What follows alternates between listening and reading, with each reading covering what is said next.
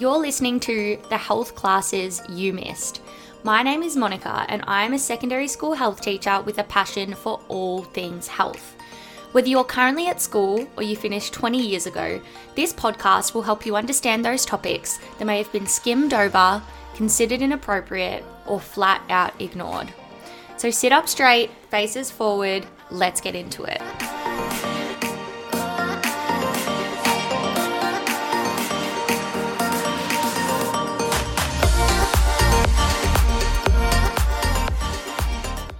I guess I want to know what is HPV when you talk about HPV? So, the reason people hate talking about HPV and are kind of embarrassed if they have it is because it is sexually transmitted. Um, and that then, STI bracket around yeah, it. Yeah. yeah. And then if you Google it, it starts talking about warts, which makes it sound even more totally unsexy. Yeah. Um, and I am not a doctor, I'm not a medical professional, so I won't go in depth into what it means and what it is. You can talk to your doctor about it or Google it if you do receive that result. But basically, most strains of HPV do not mean anything, basically. But yeah. some strains can cause cancer. And that's why the cervical screening test is looking for these abnormal cells, which likely mean HPV. And if that is the case, that's when they start monitoring your cells to see if there's any more changes. There's all different stages of changes. Some are low grade, which is what I had, which means we'll just keep an eye on it, maybe do a biopsy. And if that biopsy returns a higher grade abnormality or the tests return higher grade abnormalities, that's when it starts getting a little more serious. Um, and they might have to do an operation or you may have cervical cancer. But yeah. the most important thing is, is that if you're having your on-time cervical screenings, you can catch these abnormal cells because they're signs and pre-warnings of pre-cancer.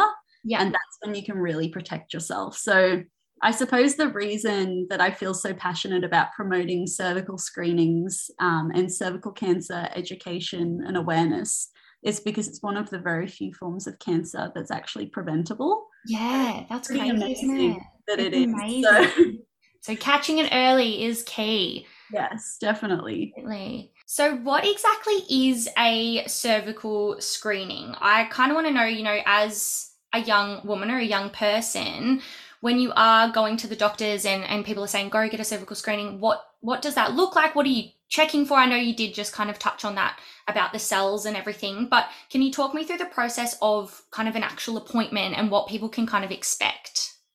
Yeah, for sure. So, um, first of all, I don't recommend just going to any doctor. I think you need to find a doctor that you feel completely comfortable with and you trust and they support you. And something that we did with Get Papped was that we started a practitioner directory where people who've had an amazing cervical screening and felt really comfortable, or as amazing as a cervical screening, yeah, um, they've recommended them. So you can find a hopefully local doctor in there so that you feel comfortable because something that makes your cervical screening more uncomfortable is if you're tense and not relaxed. And if you can find a doctor who can kind of relax you make you feel comfortable your your body will be more relaxed and then the speculum will be inserted easier things like that. So i definitely recommend finding a doctor that you trust. Um, but basically, what happens in the appointment is um, you'll go in, have a chat with your doctor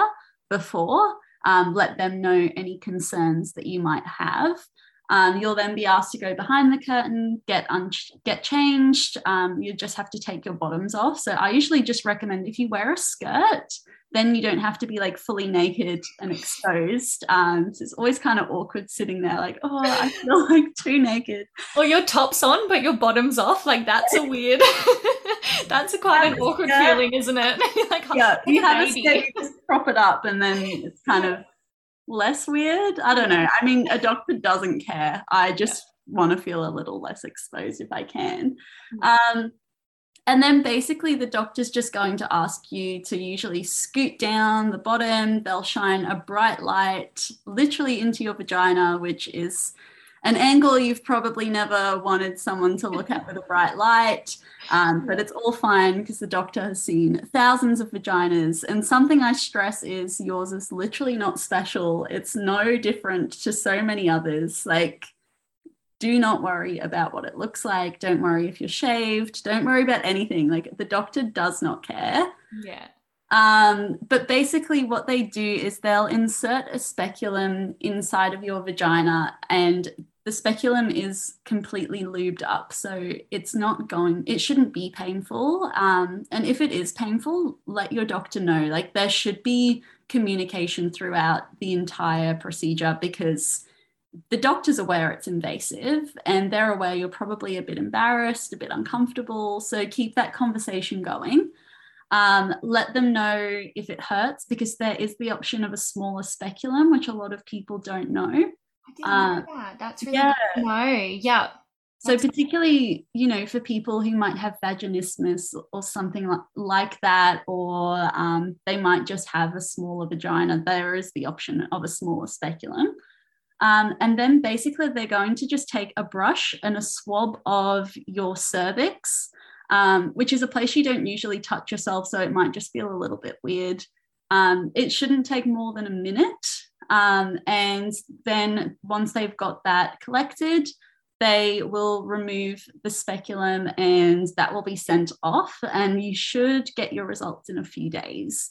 Um, quite often, even if you have normal results, sometimes doctors still call you in um, and what kind of stresses people out as well is quite often you're also um, having a sexual health check at the same time. A lot of doctors just do both.